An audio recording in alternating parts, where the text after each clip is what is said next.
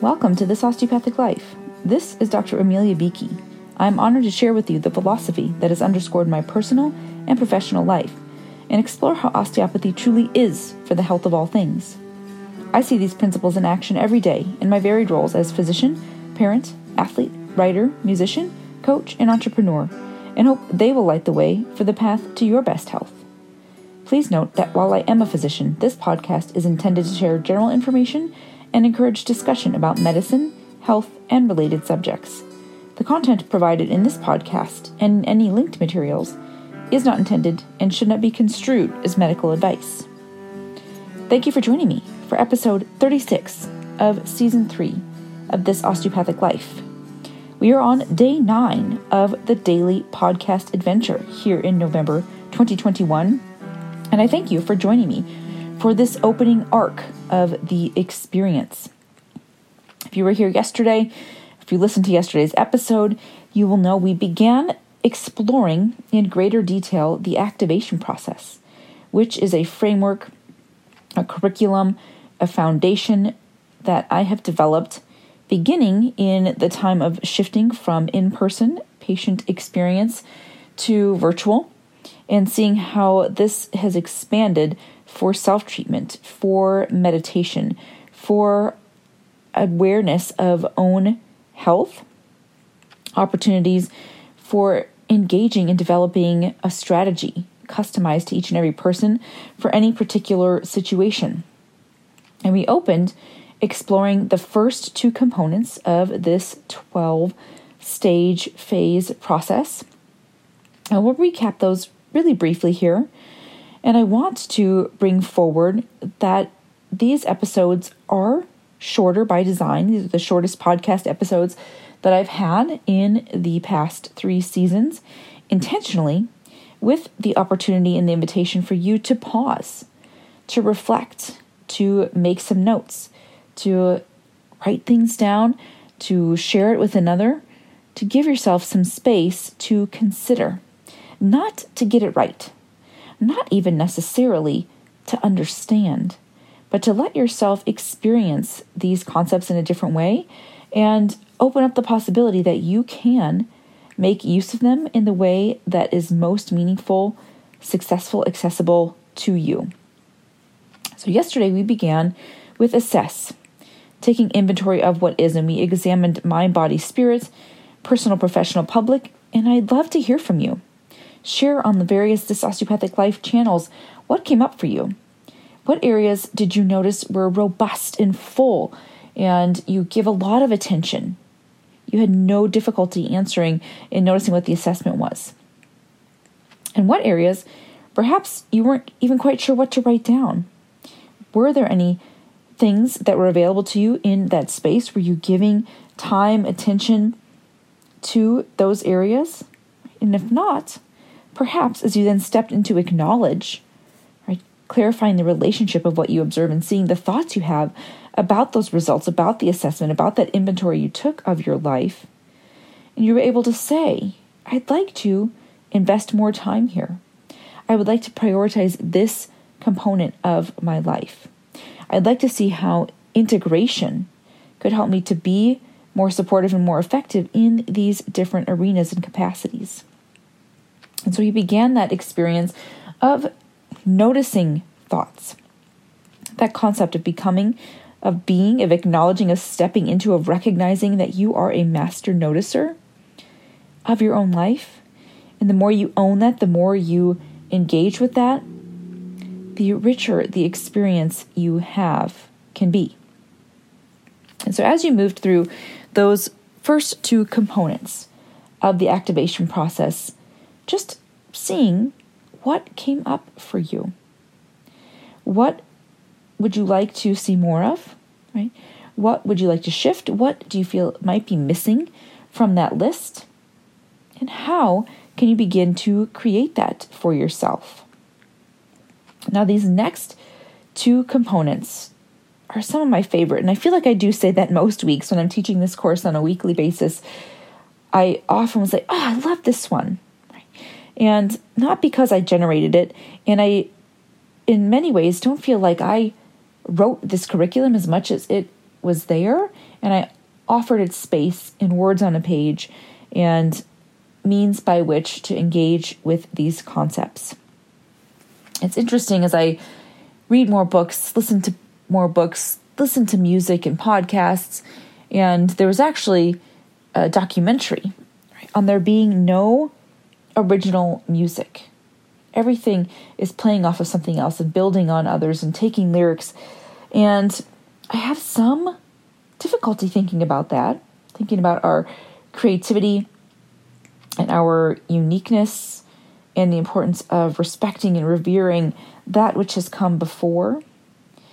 And in some recent books that I've been reading of people that I really find helpful, find to be brilliant, with whom I resonate, what I realize is they're often referencing other previous authors, other concepts, sometimes very explicitly, just taking you on a separate walkthrough of a different work, be that relatively recent or a classic piece of literature, and they're repurposing it and bringing it forward and offering their interpretation.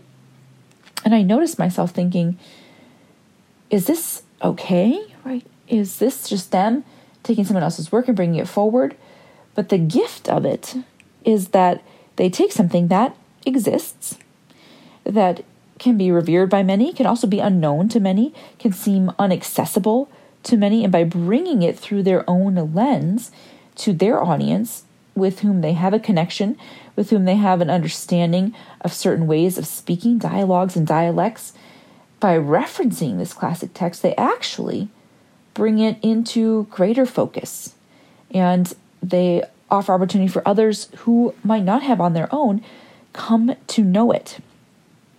And so these concepts, you could find them in lots of different spaces and arrangements. And I think of that in the CrossFit model as well. And the founder of CrossFit, who has since shifted ownership of the company, but in the formation of it, and we could talk about that in a whole other episode as well, his role and that transition piece. But thinking about the original core of it, right? This is a person who didn't invent squats or running or jumping or gymnastics or weightlifting or track or any of these sports that have been amalgamated into this space. And there is a sneak preview, right, some foreshadowing of a future component of the activation process, but also a recognition that there is merit in bringing together already existing concepts, of course, with attribution and respect for the origination or the nearest origination to you, knowing that there are probably iterations prior that may never have been acknowledged or attributed appropriately. But putting them together in a certain way that makes them more accessible to a wider or to a different or to a specific audience has value. And as I see the activation process come to light, come to life. That's what I notice. Right?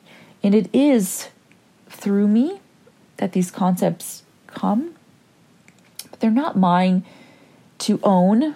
And again, we could look at logistics and legality and copyrighting and trademarking, all those pieces, but more to the point of what the greater purpose of this project, of this curriculum, of this experience might be. And both owning stepping into this space and the role that I do have in being a steward of the experience of the information, of the concepts, of the foundation, of the framework, of crafting this structure to optimize function, of stepping into those osteopathic tenets in a new and different way. And it is much beyond me what is available. And it's for and with every person as they read it, as they listen to it, as they sit with it, as they reflect upon these concepts, it is theirs as well. Just seeing that. And if you're in a space of creativity, noticing that component. Where perhaps are you not owning it? And where can you acknowledge and honor your role your purpose, your gift in that space.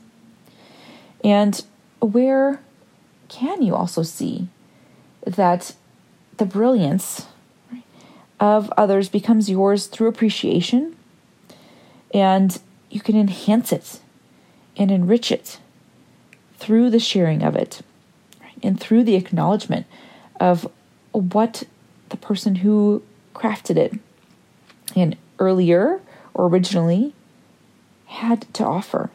And I want to be very clear here. I'm not suggesting anyone take someone else's work and claim it as their own and repurpose it and sell it. Not okay, not appropriate. But there's a distinction and a difference of taking in learning yourself, taking in the wisdom, taking in the brilliance of another, being with it, integrating it, incorporating it, interpreting it, offering it up through your lens, and seeing if a wider audience, if you can be part then of the ripple effect of where that message could go, and absolutely pointing them back toward the source as well. Sometimes available for direct and live and continued interaction, sometimes not. Right? The author may have passed this physical plane. The artist may no longer be with us. But we can certainly honor that which has transpired.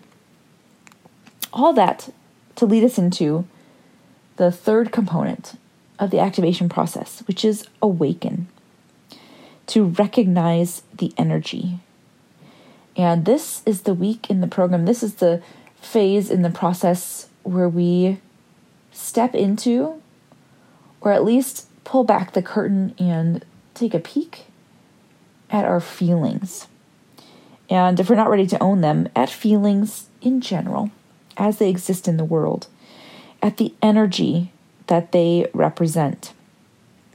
And many times, particularly when working with physicians and other healthcare professionals, there can be some dissonance, there can be certainly some distance established between that person and their feelings, a turning away from, a numbing, an ignorance of, and not in the lack of capacity for, or even intentionally, but shutting down and suppressing and compartmentalizing feelings as a survival and even a thriving mechanism. And that is totally true for me. And less so, I would say, in medicine, and more so in my own life and lived experience. And I shared this a few episodes earlier during this daily podcast adventure challenge of tuning out of feelings and tuning very much into and amplifying the sound of those tracks of thoughts in my head, of the rationalization, of the explanation.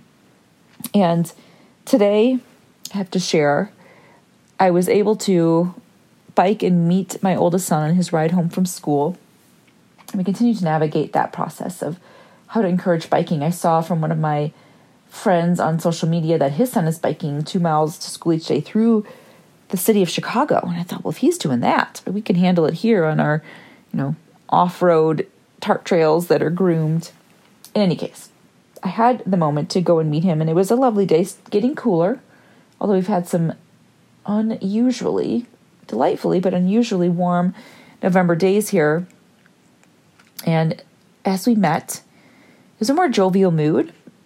Right? And sometimes it helps if I arrive with food. And we've talked about how we can support ourselves with nourishment. And he was sharing the experience of the day and offering up that he had this new assignment and it was drawing on some of the skills that are not necessarily his strengths. And he was a bit nervous about it, but also ready to take on the challenge. And then he offered up that he was Trojan of the Month, and that's the school mascot. And all the schools here are basically the same with just different, slightly different iterations Trojans and Titans and Gladiators. Oh my, if we might add on to that. But he says, as Trojan of the month. And I said, Oh, well, what does that mean? He said, Well, for the month of October. And I asked, you know, who decided and what the qualifying factors are and you know was it one student or multiple students and he he answered those questions and he meets me in my logical and rational and questioning space and I did have the feeling of pride, of joy, of excitement, maybe some relief. as a freshman in high school and going from a very small school environment his whole life into a very large and we could look at the numbers specifically, but a much larger environment here and how will that be and what will the integration be? And to see that and as he answered the questions, I realized too, there's a moment, right, to just simply be celebratory and to let all of those other pieces be what they are and explore it. So, what were my feelings? What energy did I have around that? And there was already that pre sharing energy of more excitement and enthusiasm, which is interesting because as I shared, sometimes meeting up for those bike rides, there is a different energy, less of a desire to be on the bike in that moment and being tired from the day. But he was clearly energized by the experience of his day, even with an assignment that was going to push him into a place of challenge. And likely because right, of this experience in this honor of being named a student of the month. And as we continued to bike, he noted to me, you know, I think my head's gotten bigger. My helmet just feels like it's quite small. and I had this undercurrent thoughts, right? Because if we just shared his experience of being named a student and feeling proud about it, right? There could be this ego sense, although it didn't get that impression, right? He was sharing with joy and also humility, owning it and not over owning it, if that could be a way through, and appreciating. You know, his best guess is he didn't know how a student was named, was that perhaps it was his teachers, and that he likes to help his classmates, and perhaps that was an acknowledgement that was made. In any case, as he mentioned the tightness of his helmet and the perhaps increased size of his head, my automatic rational self says, Oh, well, maybe you have a different helmet on. We have two that are the same color and style, and one is, you know, an adult small medium, and one's a medium large. And that's where I go. And he's kind of looking at me and smiling, laughing a bit. And I said, Or maybe it's because you're student of the month now, you know, and your your ego has caused this unusual, unexpected inflation. And he said, Yeah, that's why I said that. and I had to, of course, then laugh and then maybe I ruined the joke by explaining it, but actually I think we laughed more because I had gone the rational route and he was attempting humor in that space. And the two of us perhaps are more alike in that less inclined to jump right into the feelings space. And it was a joyful experience of banter and of celebration and of taking ourselves not so seriously, right? Approaching this assignment with some element of comic relief on how it's going to go and playing into strengths and acknowledging weaknesses. And also, right, owning that it's okay, right, to be in a space of being honored and to accept that and appreciate it and reflect it. And so, awakening in that space, recognizing what energy was there, and the energy I could recognize immediately was excitement and enjoyment and curiosity and engagement, right? All of those coming up as we met up in that space. And then the lightness, right? Simply that enjoyable way of being and having the laughter and a bit of silliness, which for a person who tends toward the serious, right, can be a welcome, if unfamiliar, experience. So that's awaken. And we begin simply to recognize that there are feelings, they're energy in our body.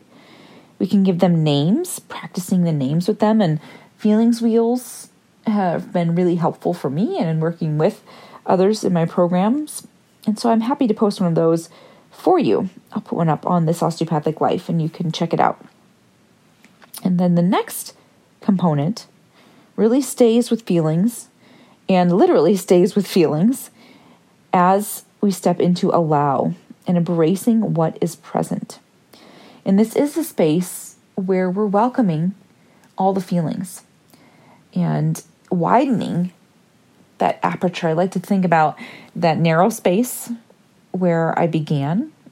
And for many years, kind, calm, and peaceful were my top three, and often only three feelings to which I aspired, that I allowed. Those were the ones that were okay to be with. And what I noticed was the reason for that was to keep myself safe from those feelings that I didn't like, that I didn't want, that seemed inappropriate, that seemed unstable, unpredictable, unfamiliar, unfriendly. And that might be angry and sad, frustrated, disappointed. And it felt like if I could stay in, like kind, calm, peaceful, could keep myself out of those, right? I wouldn't be at risk of falling into that swampy water. And what it also meant was that I was on this island and the beautiful, clear waters of joy, of satisfaction, of contentment, of happiness, feelings that we all may seek to experience were also not available. Because that expansion and that stepping off of the island happens in a circumferential fashion. So if we close off certain parts of it, that closure tightens up, circles in, and it closes off all of those feelings for us. And beginning to see that feelings are feelings, and I go back to my kind of Free to Be You and Me album from my youth, and just seeing that feelings are there, right, and their energy, they can't cause us any harm. Right? They sometimes feel uncomfortable, right? but being with them can allow us, and being with them is us allowing the feelings to just be. And often they will dissipate much more quickly from that space. And you might say, well, that's no good because I want those beautiful, clear waters of those desirable feelings not to dissipate. But it also means they can come back around, right? We make space for all feelings. And when feelings can feel overdone, even that word and that concept, if we put it into the context of embracing the full human experience. And notice this and how it happens for ourselves when we are not willing to be with a feeling. We do things to avoid it, right? we do things to run away from it. And those can be all different varieties of activities. It might be exercise or food or consuming alcohol or it might be shopping. Right? There are different ways we can avoid and numb ourselves to those feelings. And what if right, we could trust ourselves enough to be with and be in those feelings? What would that be like? And so if you take a moment here to stop and look at what are your top three feelings? What are some feelings you seek to avoid? How are you avoiding them? And what would it be like to let yourself just, and saying just, in the simplicity of it, not necessarily the easiness of it, but the simplicity of it, to be with those feelings. And that's where we will pause for today. Again, shorter by design so that you have some time available to reflect on, write down, get out of feelings wheel, see if you can expand your vocabulary, and join in this experience. Join in this full range of human emotion and see how it shifts your engagement with the world around you, with others around you. And perhaps I'll add in, in light of the story that presented itself here today, that perhaps you can notice how the people around you might be operating. And some might very much be in tune with, attuned to, responsive to their feelings in ways different than yours. Not better, not worse, just different. And beginning to see that, to see that we all operate in different ways and have different tolerances and capacities for being with feelings can help us actually to step into a space of connection. I'll be back again tomorrow as we move into the fifth and sixth components of the activation process.